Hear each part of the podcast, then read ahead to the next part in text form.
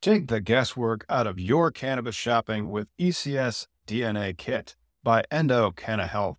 I did this years ago and it continues to empower me to get nerdy with my cannabis choices, which you know I like.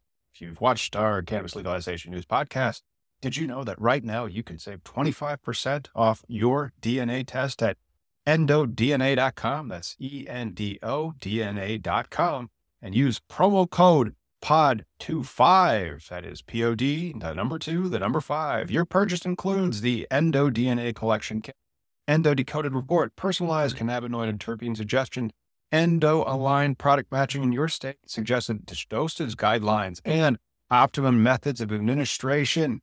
Once you know your personal ECS data, you can shop endo supplements tailored specifically for you. And right now, Endo DNA is celebrating their new patent with a BOGO offer on their Effecca soft gels lineup. Since so many of you struggle with sleep, I want to highlight Effecca Unwind created to support healthy sleep cycles using a patented proprietary formula of hemp derived CBD, terpenes, and essential oils. If sleep is eluding you, sweet dreams are made of this. So buy one, get one, my friend. You can shop online at endodna.com. And don't forget promo code POD25 at checkout to save 25% on your DNA test kit. Really working as fast. Oh, there it goes. Welcome so much. I'm uh, coming to you from my back porch, and we have a wonderful hemp show on today, Hemp and Beyond with Farmer Tom. And with me, of course, is Miggy to help discuss. And then we welcome Father Farmer Tom Lauerman. Thanks for coming by, man. Thanks, lawyer Tom. yeah, thanks for having me on. I really appreciate Miggy uh, throwing the invite this way. Hey, Farmer Tom. So, like most times, we'll give an introduction to guests, and, and, and but you know, I'm a I'm a fanboy when it comes to like everybody that's on our show. Anybody who's making money at cannabis, I you know, I've a lot of love and respect for you. Can you tell people why and who you are? Oh wow, uh, it's a kind of a long deal these days. I'm just telling people to Google it. It's a lot easier that way, but. Uh, I don't know. Me and my wife have been at this since the 90s. We had a collective in San Diego called Shelter from the Storm. Uh, basically, we got all of the patients together in San Diego, well, 21 of us at the time. And uh, we had this collective garden where you bought a light, you paid $50 a month to help keep the lights on. And then you got to take what you want. It was kind of an honor system. That's pretty and, wow. Well, back then, you know, in San Diego, it's uh, there's more DEA agents there than anywhere else in the world, and so it's kind of you're under a magnifying glass. So uh, individually, they were busting us individually, but we figured if we got together as a group, we would have more power, which we did, and and we were a big educational force down there and educating um, the city the city council members on cannabis and how safe it is. Well, That's awesome. What year? What year, man? When was this? You said San Diego. This is in, in the nineties. Yeah, my my wife started it. Was co- one of the co-founders there in the '90s in like '97, and then cool. like uh, right you know, after the medical cannabis passed in uh, Prop 215. Well, we all, you know, we all got everybody to vote for it, and then once it was legal, we really wanted to enact it, you know, and and uh, uh, you know utilize our rights. But at that time, you know the the the way the sheriffs and the police looked at it was, we'll arrest you and we'll let the courts take care of it. That's so, still happening. That still oh, happens yeah. out here. We had a show on Friday where we were talking about bus happens in New York, happens in Illinois. Yeah. Well, you think San Diego too? Uh, from I'm from Oceanside, and, it, and during that time period, you would think they'd be, be super liberal, but they're not. They've been very conservative up until recently, I think.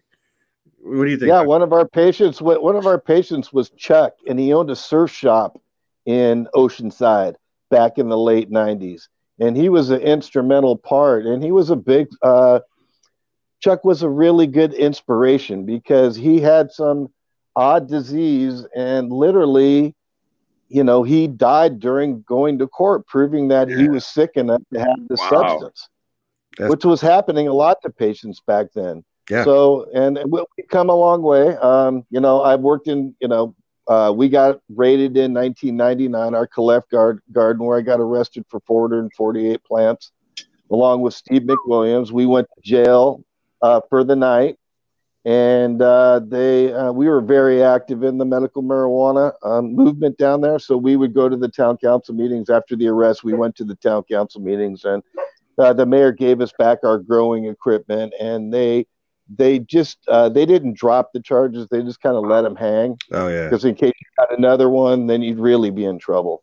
Oh So, uh, man.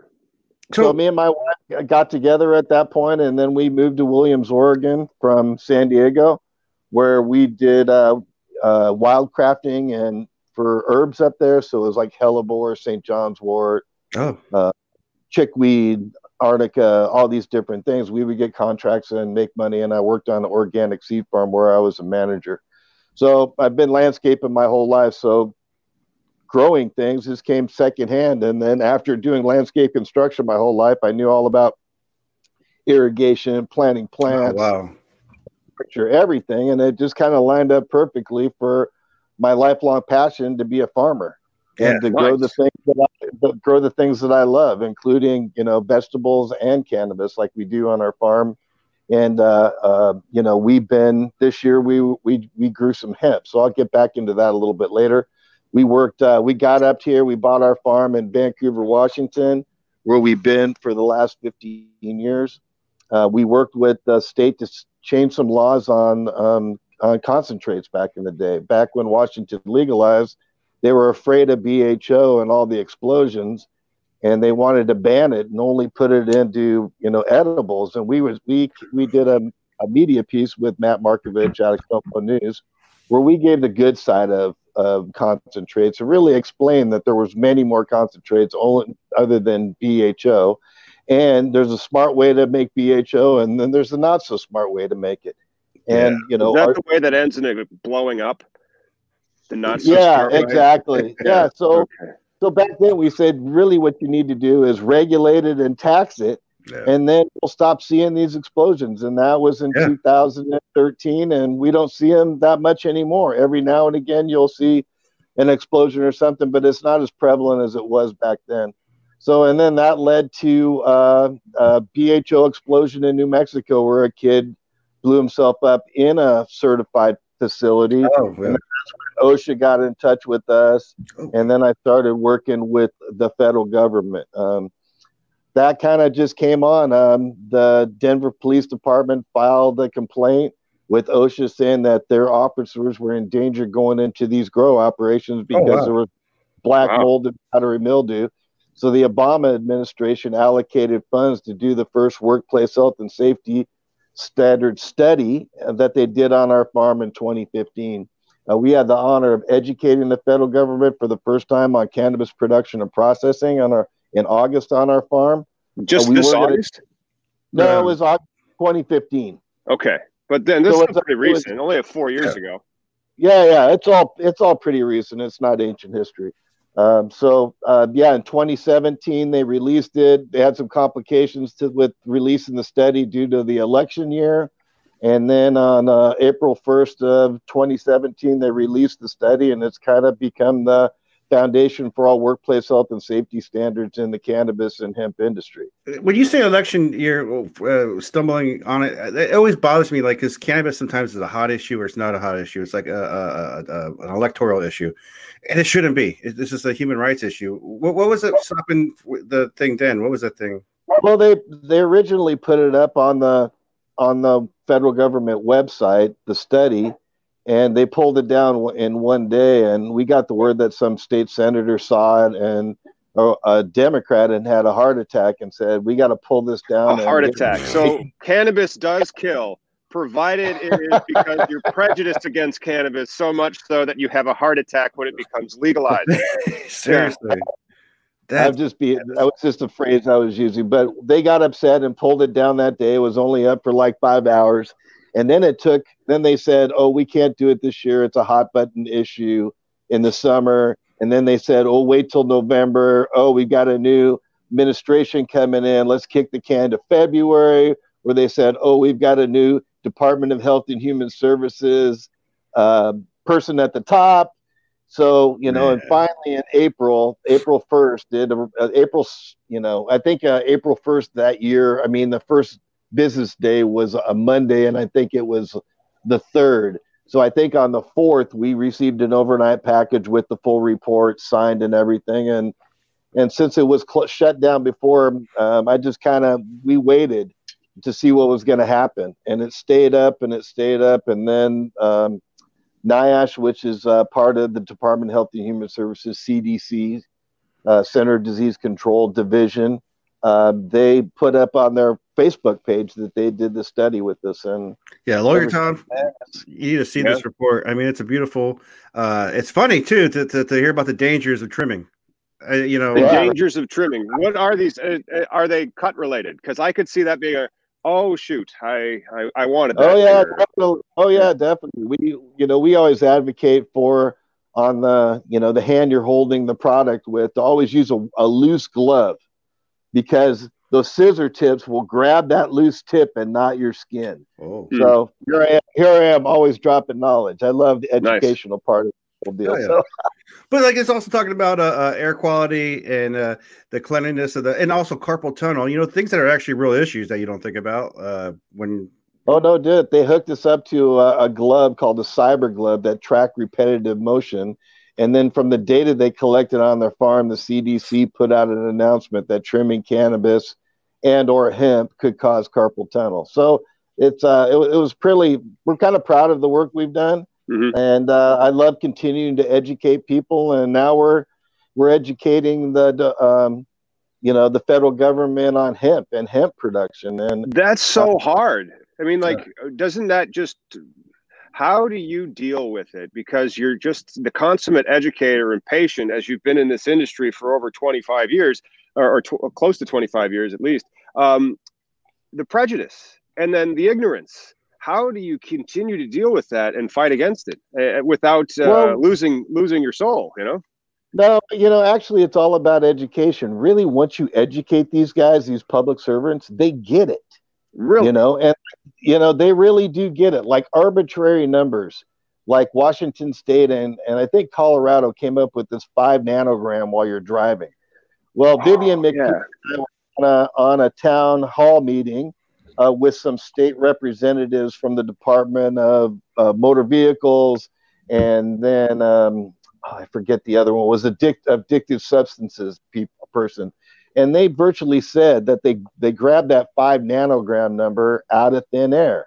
Yep. And they've done the same thing with this hemp deal. They've yeah. grabbed point this three. Point three THC out of thin air, decarboxylated, which is virtually impossible for any high CBD st- hemp strain to have out there.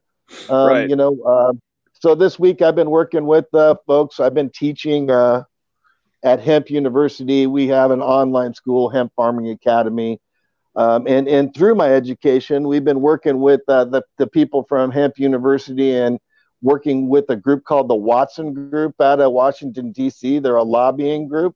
And basically, we're educating them and setting up the, a meeting with the USDA in the next few weeks to meet with them face to face to show them the struggles that these un, unrealistic numbers are are causing the the small farmer out there. It's basically another way to lock the small farmer out of uh, the big picture. Yeah, totally. You know, yeah. opportunities once in a lifetime, and we've seen what happened in Washington State. It turned out to be an elitist thing, and only the biggest and the strongest and the biggest companies made it. Yeah, and all the mom and pops yeah. and all the people who put their life savings in, countless people who put their life savings into this. And the ag department's kind of with me on this. I mean, it kind of just wiped the playing field where it was too costly for the small farmer to uh, compete or even get their products out there. Yeah. So absolutely. You know, and then I, does that delta nine, that three number, is that what you're talking about? Is that going to just be impossible for farmers to keep oh, it under? Is. Well, it's yeah, it's THC plus delta nine and then decarboxylated, which really shoots the numbers up. So it's totally yeah. this arbitrary number they pulled out of thin air they used it in Canada. They went for the lowest common denominator, this 0.3 number, and and the United States picked it up. Uh, we think it's kind of ridiculous uh, being in the, in cannabis and being an educator and then teaching at colleges uh, cannabis in your health courses. It's kind of ridiculous to think that anything that anything under five or six percent would give anybody any kind of psychoactive offense. So why right. are we messing yeah. around with this arbitrary pulled pie out of the sky number that really has nothing to do with what they're afraid of? You know. And, and then it's got criminal criminal liability on top of it. I mean, like yeah. you're messing with this arbitrary number, and if you go over that line, like there's no remediation, and then not only is there no remediation, you could expose yourself to criminal penalties. Well, not just that, your product. I mean, it's definitely it's definitely uh, uh, if you're in this industry, you got to be like Gumby, and you know it's not not an easy uh, road to haul. Uh, right. You know, me working with the federal government, you know, they told me my phone's tapped for the rest of my life. And oh, oh, let's let's thank our guest, the federal government, joining us. Hello, federal hey, government. Thanks for really, coming on cannabis legalization. you know, there's a trade-off in these things. You know, yeah. for me to get the honor to work with them and right. to still be in contact with them. You know, I mean, that's kind of why I've waited uh, to jump in, you know, to launch my brand until hemp because it was federally legal. And the big, the main reason is, is I can take the tax deductions for the build out, my employees, everything. Yeah. That's yeah. kind of this JDE really wrecks the whole the whole thing for any small small individual or small so does farm. like not being able to bank this. I mean, think of a farm that doesn't have a bank loan. I don't know any farms that don't have a bank loan. That's just or like an operating yeah. loan or like a mortgage on their land or something that they can access the capital to do a capital intensive industry. And so you take away not just uh, the 280e and dealing all in cash, but you know the dealing all in the cash that's the banking aspect, and you can't finance it. it and it just puts the barriers up. You know. Yeah, it's been totally unfair to the small farmers. And working with the Washington Ag Department, they realize that, they see that, and they really wanted to make this hemp thing work for the small farmer and medium sized farmer here in Washington State. We had a guy yeah. last week, or uh, well, uh, a couple days ago, it all kind of merges together, um, who's has a client for for transporting hemp, and I think he's in Illinois, right? Your partner, Tom, lawyer Tom. Which one? Uh, the the guy who's in, going through the process right now. His product is being held up in in prison. Oh, oh, there's uh yeah, somebody was got got caught transporting, and then that happens though in every single state. People well, will get pulled over with the buckets, and then they're like, "No, this is clearly marijuana." But he's a small time farmer. I mean, literally, he's literally a small time farmer. Some dude that invested 60k or whatever investment, mm-hmm. looking to get like a 200k return, which is not it shouldn't be uh, uh, unexpected. It, he should be as a American citizen person, uh, uh, you know, someone who wants to just do better for his family and the greater good. Mm-hmm. He's not a criminal; he's a farmer, you know, and right. he's vertically integrated because he's got to transport his own shit, which is horrible. But like you got to talk about this arbitrary rule coming up uh, with the arbitrary numbers. Farmer Tom, what are you doing right now for like what can the people do to help you to to to get the message out to these guys to change this rule? Well, there's a change.org uh, petition we've been hanging around. And then uh, there's the, the Watson group out of DC. Um, if you really want to get involved, uh, I would look these guys up. They're real, they've done a lot of great work already in changing laws. And, you know, they can open up the door so we can go visit the USDA and and the FDA and kind of educate them again on what's really going on and what real numbers look like and how you're going to be fair to the struggling Americans across this country. You know, how do you I mean, give them a, line though? Such a such a separation of wealth. You know, that's true. That it, it, the entry point to any new industry, you have to pretty much sell your soul to get into it. So that's what you mm-hmm. know. My wife refused to. We don't. We haven't taken any money.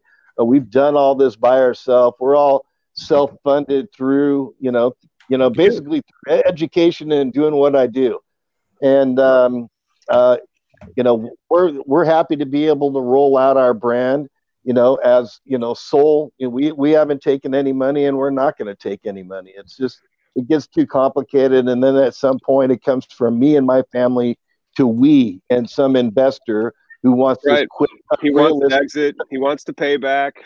He wants but he wants to return you know? And it's, it's not it's unreasonable. It is unreasonable. Yeah, yeah. and then they, they can be overconfident too it's just if you look uh, at the if you look at the restaurant industry, they don't even start making and, and all their money starts in five years. I think that's a good number.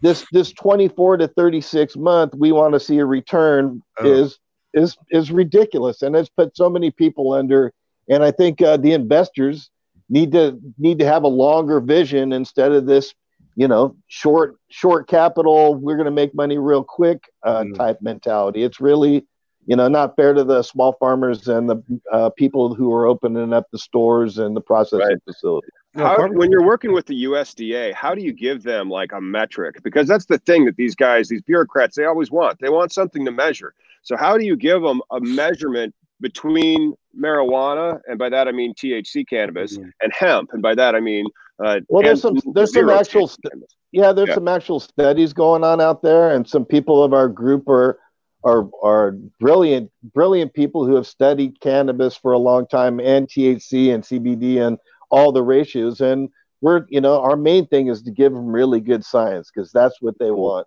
and were- I think the science the science is is is out there. It's starting to trickle in mm. um, because it's been you know pretty much federally illegal to do any studies on it. And that's, that's, right.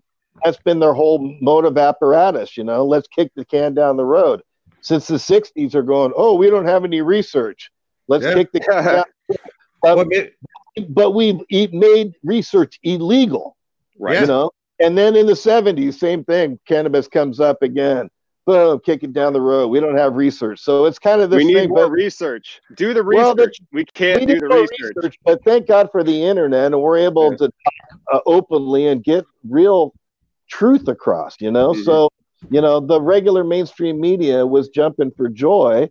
You know that this new farm bill was the greatest thing that ever happened, but really, what it does is it makes no. You'll have no CBD on the market next year, none whatsoever. Yeah, you know. It, the only, only thing you'll be able to pretty much grow out there, if you grow a CBD crop, you're going to have to harvest it, you know, at like week three. You know, where there's Think about that's like oh, flower, sour apples. You know, like when the apple isn't even close to being ripe, and thinking you're going to get juice out of it. What? Yeah, yeah. The no smokable flower, and then the price of extract's going to go up because the yields are going to go into the toilet. I don't. You know, well, ridiculous. CBG you know? is the workaround yeah. Yeah, I've heard that. The big workaround, and it's the precursor to THC and CBD and uh, a lot of the other cannabinoids. So from that, they can extract it. The Crawford brothers and a bunch of people are working on uh, some CBG seeds out there. We've got a hold of some here on our farm, and uh, yeah, we're you know that's what we're going to look for next year. But until then, you know, we, we're really encouraging people to get out there and call your state representatives, call the call, uh, you know, make the calls, call the USDA, fill out their online survey. Uh, they've got a, a, a, survey out there to ask about the full USDA report and to give your comments. And I think that's key. Everybody needs to yeah. do that. But before yeah. you do it, make sure you do your homework. You know, there's like three big issues with this. And first is the 0.3 decarboxylated THC with n- no strains out there that are high in CBD will ever get to hit. So all that stuff illegal right off the bat.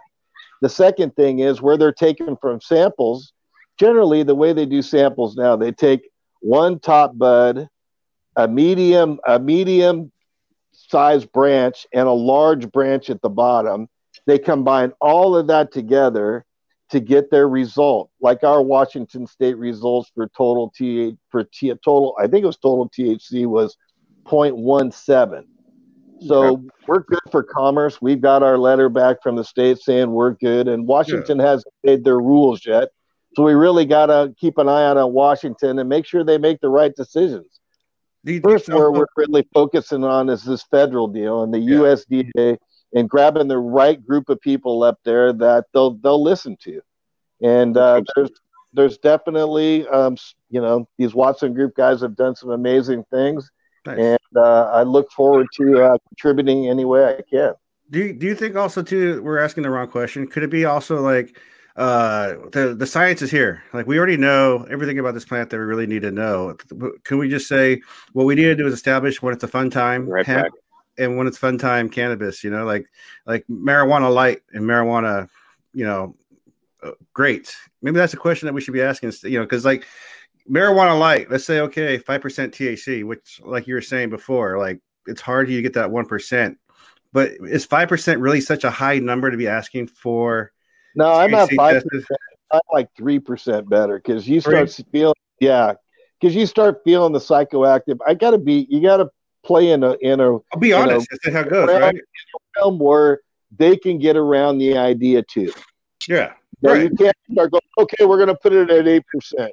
You know what I mean? Pushing the envelope. We, you know, the whole thing with hemp and the hemp movement is really not get about getting people high. Right. You know, no. it, it's an alternative to cannabis where you can get some of the benefits through the terpene profiles and the other cannabinoids to get what to get what you're looking for. You're not going to get the same psychoactive effect, and you know a lot of people re- out there really aren't looking for that. You know, right.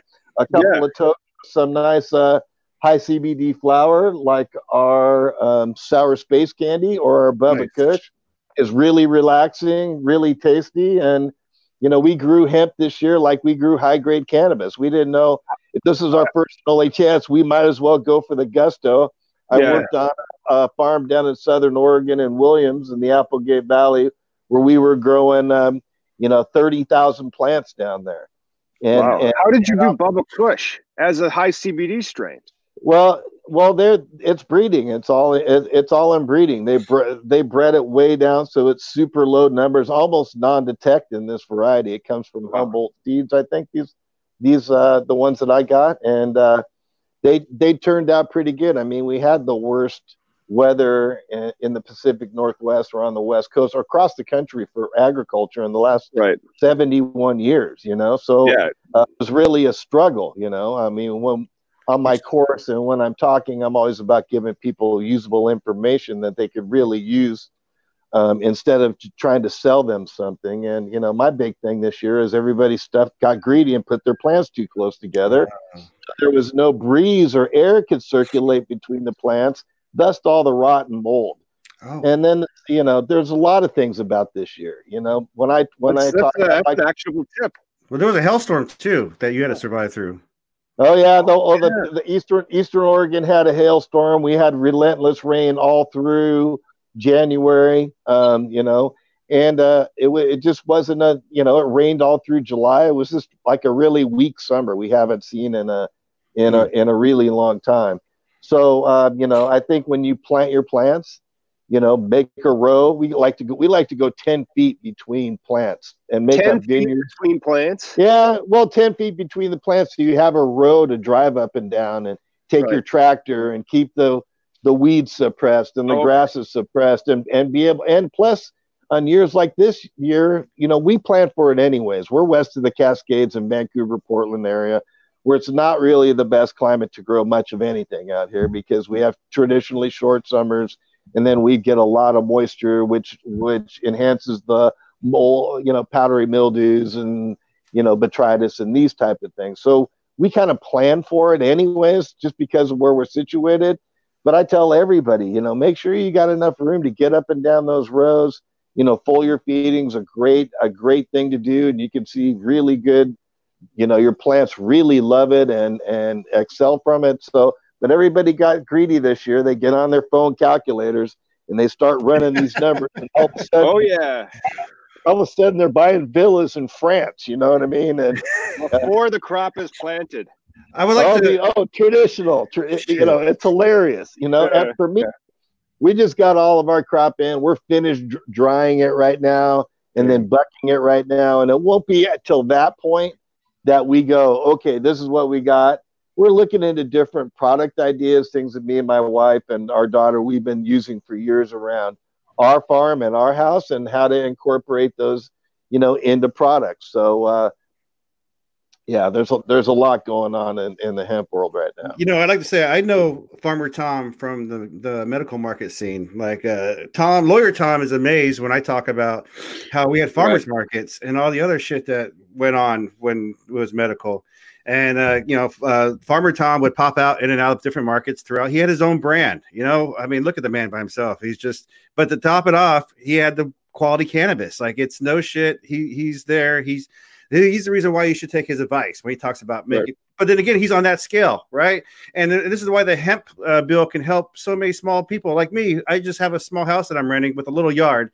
If I had that chance when it was medical back then, I didn't want to grow. I had no interest in growing back then because I got quality cannabis cheap because everybody and their mother and father were growing cannabis in their house and selling it to the pot shops locally. So there was quality was the competition. That was, I mean, people look at the pound and like, you know, you could turn it over if you had quality cannabis, make money and, and tax free, and and then go on and, and, and reinvest that yourself or get bigger you know, and back when Farmer Tom, when it was medical, he did all the right things. Like with the herbals, he was doing all the. You understood both the the regular market that you were contracting for with with, with like all the echinacea and all that stuff, but you also understood quality cannabis and like just a little bit got you big way back then. It gave everybody a small timer a chance, you know, as a citizen, right? Now we're we're gonna hand over the shit to Big Brother or whoever, Big Ag.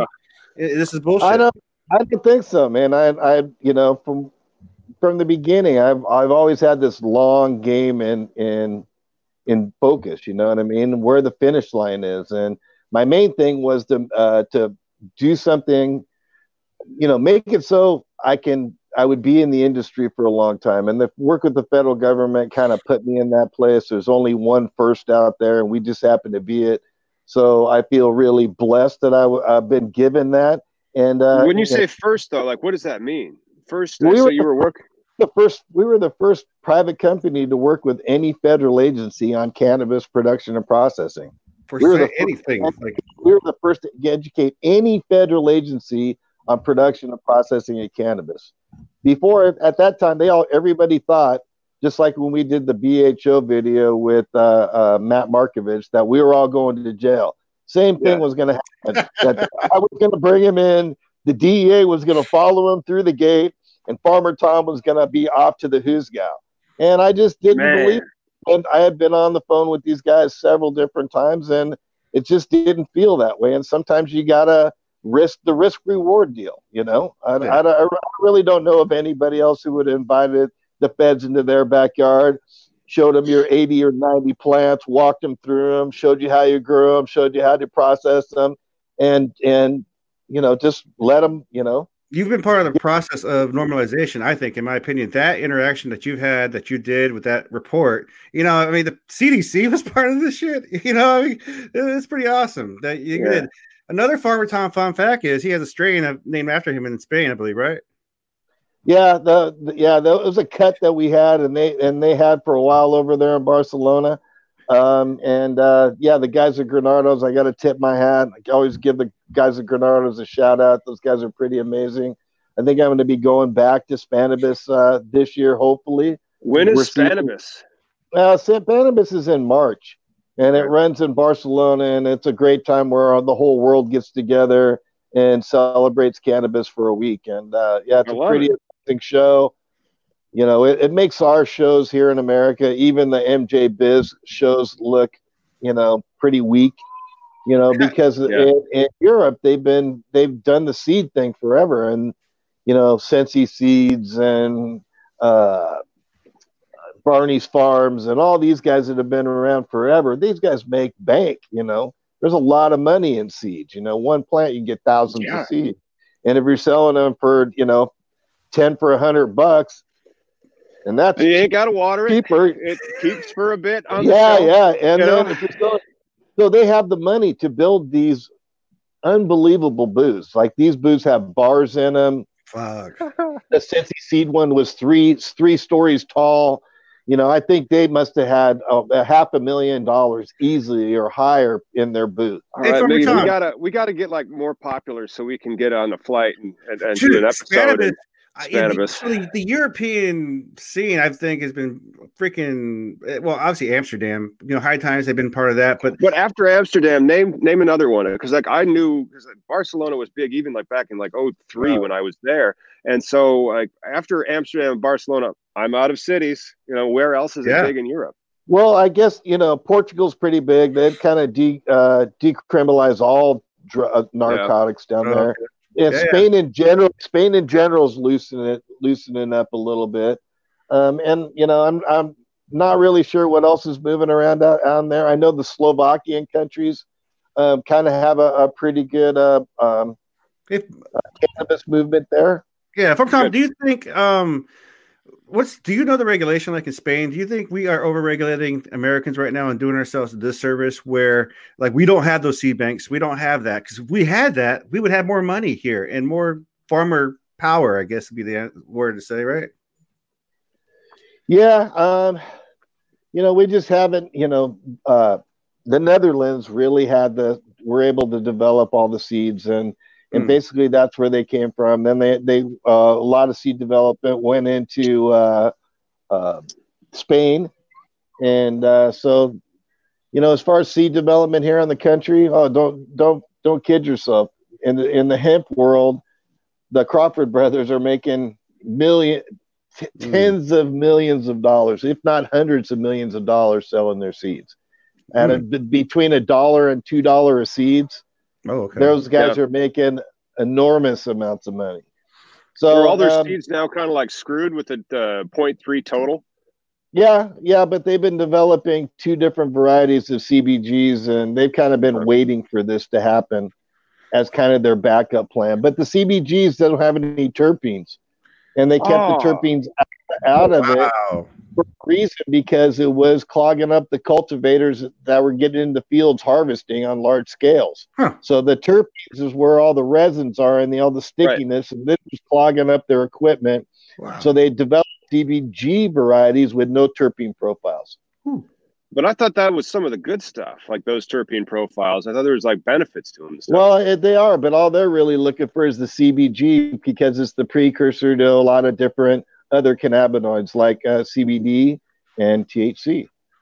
Are there any uh, big players trying to influence the uh, the upcoming regulation that you heard of? Like, is anybody helping you? You know, like those- well, the, you know, I mean, they have already the big players already. The hemp roundtables already mm. uh, through a big influence, and that, that was a pay to play group. I couldn't join it because I Farmer Tom didn't have the twenty five thousand dollars to become a member. You know, yeah. Um, so there's a lot of these uh, elitist uh, groups out there who think they're going to be able to control the market through their through the money, but the American farmer's been dragged through the, you know, just yeah, really again over yeah. the year, and this year especially with soybeans and corn and all mm-hmm. this stuff going south. I'm getting, I get calls weekly from large agricultural farmers in the Midwest and across the country who want to know more about growing hemp and are ready to ready to make the move. Wow.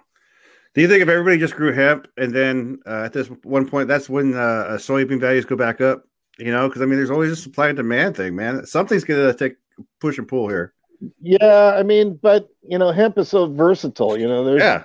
you know, there's thousand different industrial, you know, Uses. components but I've heard the problem is that we don't have the uh, capacity yet for the refining of the industry for hemp in the United States. Like the only thing we really have is extraction for taking the oils out, and we really don't even have that well developed either. Well, I mean, it's it's it's definitely out there, and there's a lot of processing facilities around. A lot of farmers who made good money in the last few years have started their own processing facilities to handle their own you know their own. Mm-hmm. So I think a, a lot of the business, you know, is being taken over by uh, by the, you know, like what I like to say is, uh, if you're going to get into the hemp game, there's there's a couple of things. First of all, when you get into the hemp game, number one thing is to have your drying and your storage nailed down before you buy your first seed because the big bottleneck we're seeing in the hemp industry right now is, is, we can't get these crops out of the ground and dried and ready for a processing facility. Mm. So it's really not uh, it's really not the processing facilities that are making the oils that are are super backed up. It's the lack of places to dry and you know and store your thing because drying cannabis takes up a huge amount of space.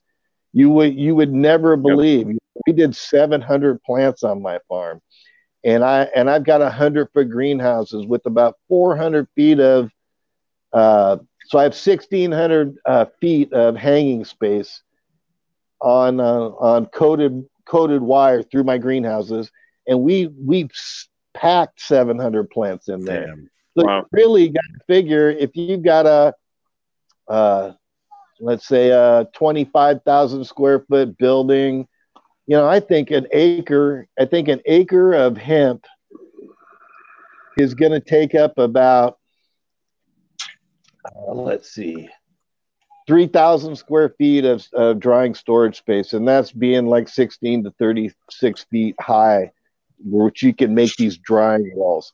Uh, there's a lot of other drying methods out there, like the Ventcos. They use them for the hop world.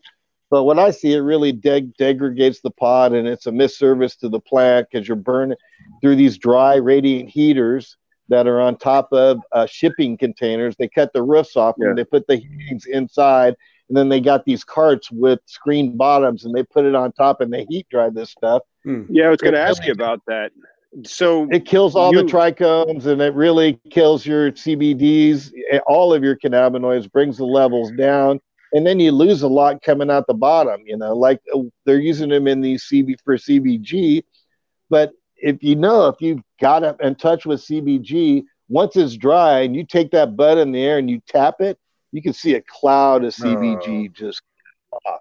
So those trichomes are not secured on there with the usually the terpenes. Oh, okay. Hold those trichomes in place with no terpenes. These and it's just going to get worse. So you really you're going to lose all your CBG if you're trying to dry them in these type of facilities. Hmm. Um, you know, the hang method, the hippie hang dry, it seems like the best way to go. You preserve all your terpenes, you preserve all your cannabinoids. Have you been have you been growing the CBGs?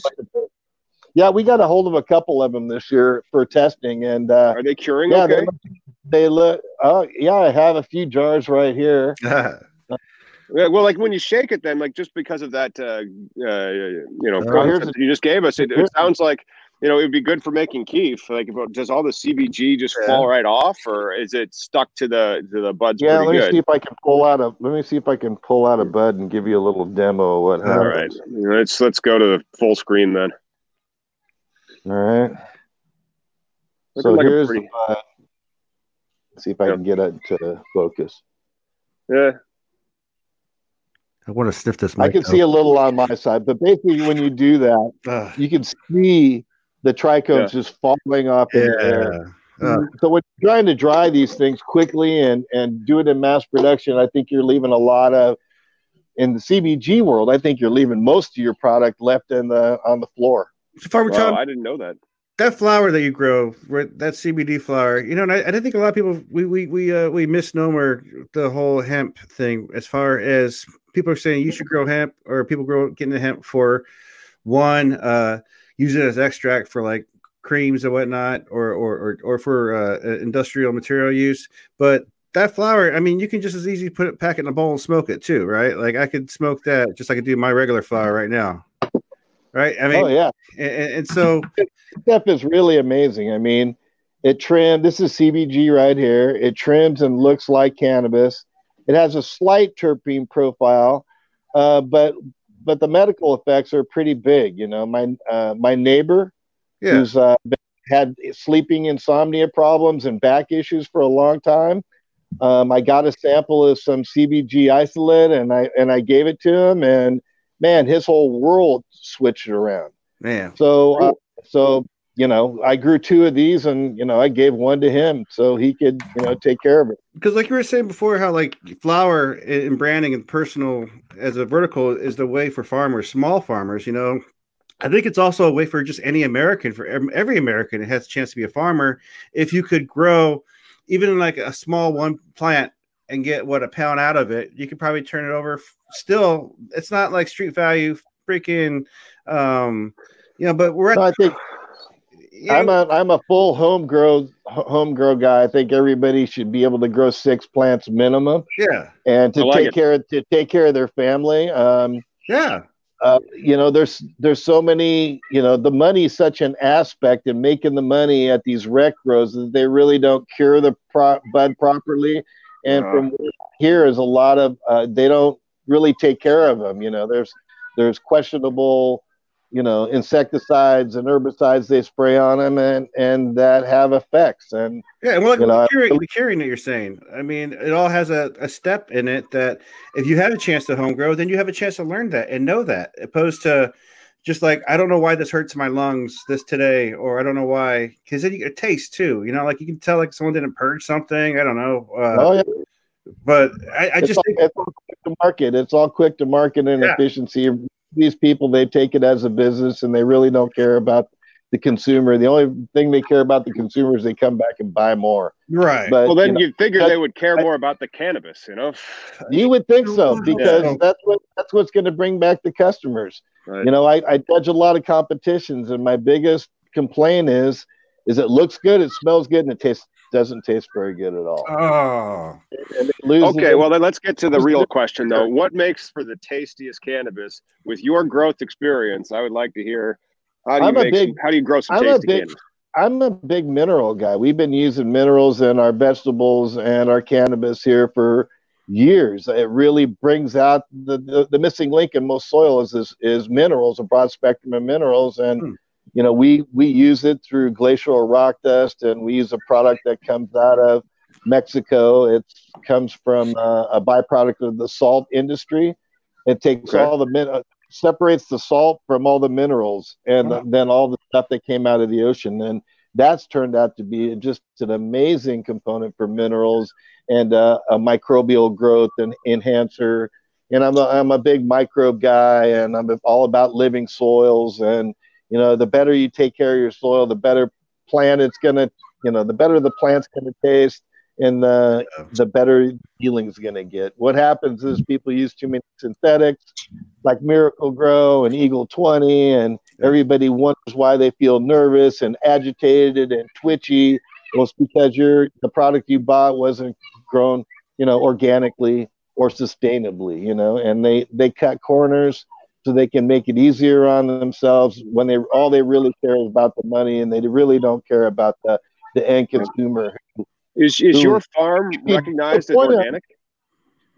Uh, yeah, the federal government said I have yeah. an organic farm. You know, we're not an a, a, USDA certified organic farm, but when the fed in the study it says I'm an organic farm and that I grow organic cannabis. So uh, I guess in that in in that sense, uh, I'm an organic farmer. They tested all my soils, they saw all my nutrient inputs, they did everything here. So um, it, it, looks like I, I, I'm an organic farmer. So I can testify to its quality. That's that's for sure.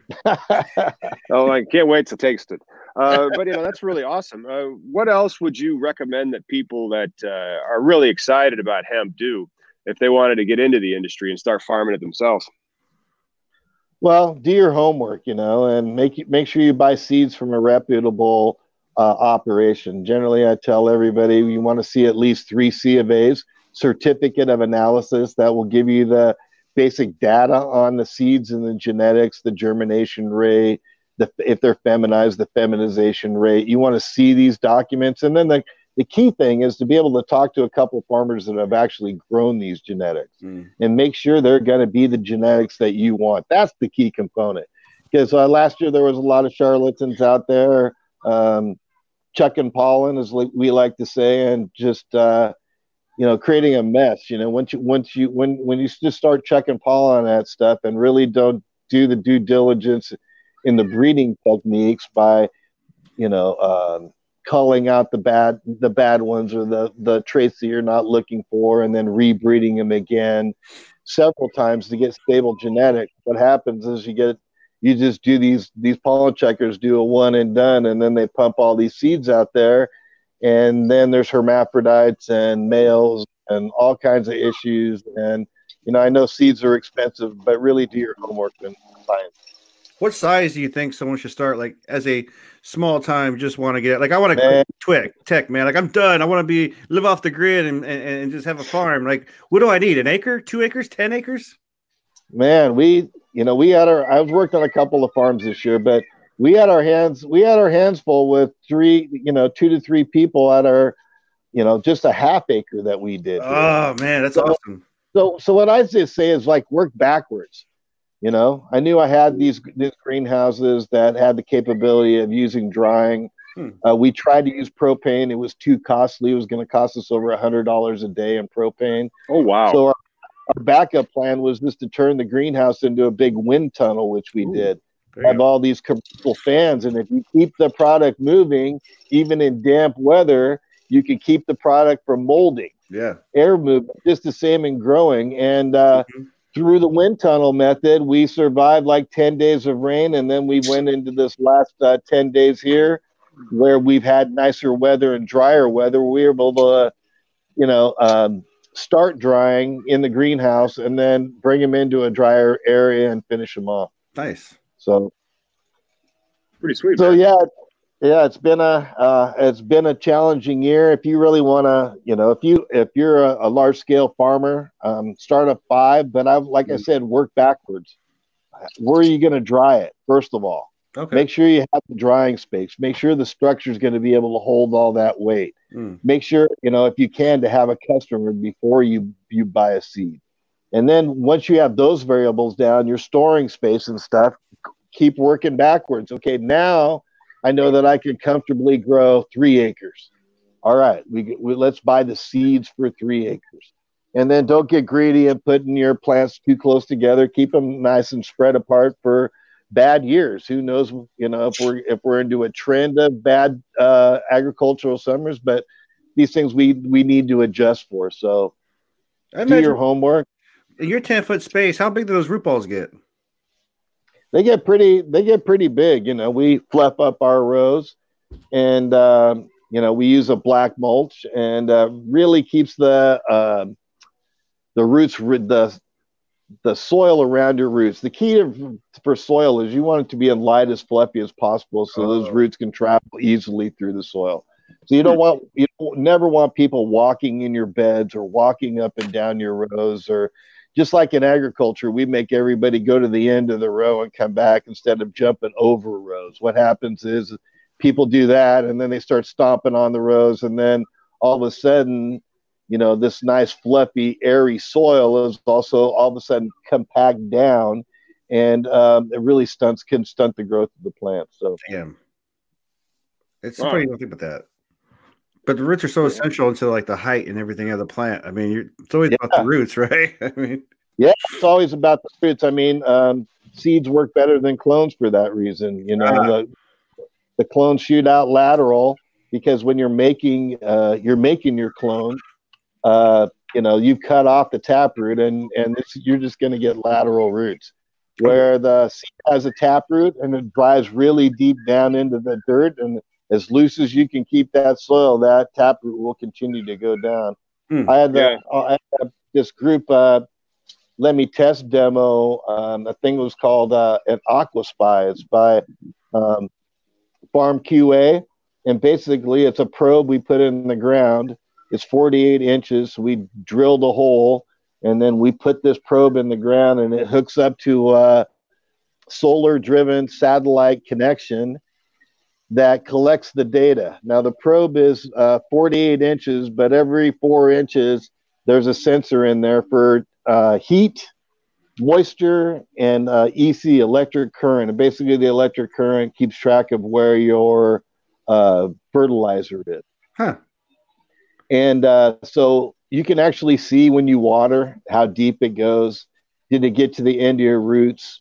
When you watered, did you water too much and then push the oh, the wow. nutrient fertilizer past the roots.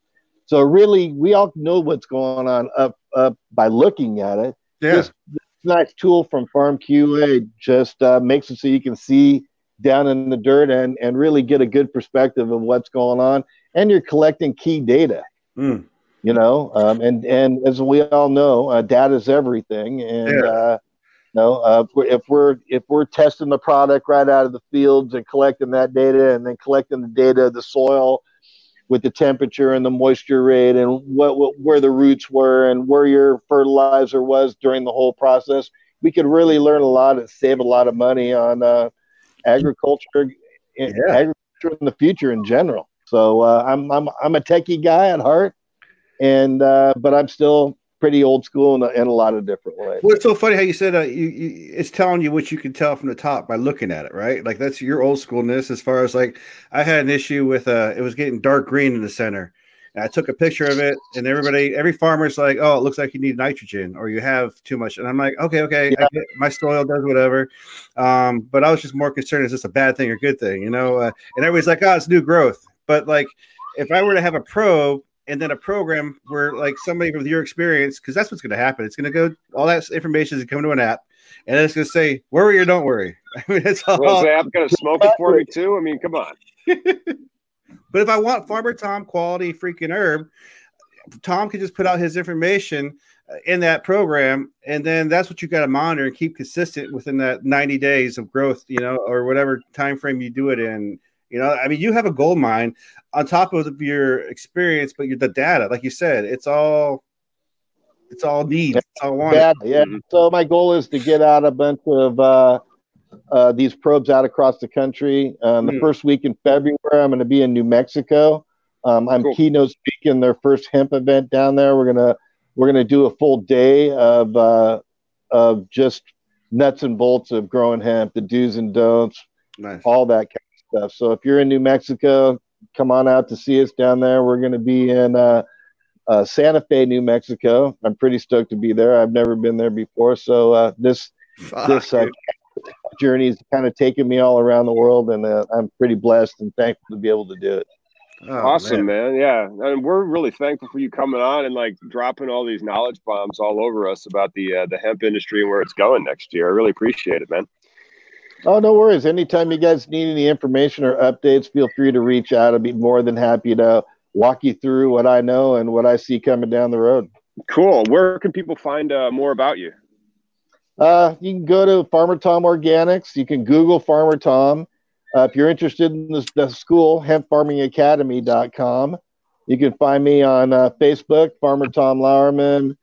Uh, you can find me on Instagram, Farmer Tom Lauerman. We're on Twitter uh, we kind of we're kind of out there. We've got a really popular YouTube channel oh, right oh, yeah, now for Farmer Farmer Tom's Hemp Company, and we Farmer really Tom's talk Hemp about the school Hemp Farming Academy, and uh, we've got some great videos out there, dropping some knowledge, and uh, um, you know, yeah, it's been a it's been a great journey. I, I really love educating and you know and being able to uh, you know help people make correct decisions. You know when yeah. I get out there and talk, I'm I'm kind of like raising the bar because I give people real data. In the group yeah. and the circle that I talk in, what I've noticed over the last year is they're all starting to give real data and not so much, well, come to my table and you could buy my services. you know I mean? Yeah. So I'm all about dropping real knowledge and giving people real information like I did here today about the seeds and you know other things you need to worry uh be you know have taken air circulation air circulation yeah all that stuff. So yeah, I like to give people good good information, and and I, you know, if if everybody succeeds, then I succeed. So right. that's nice.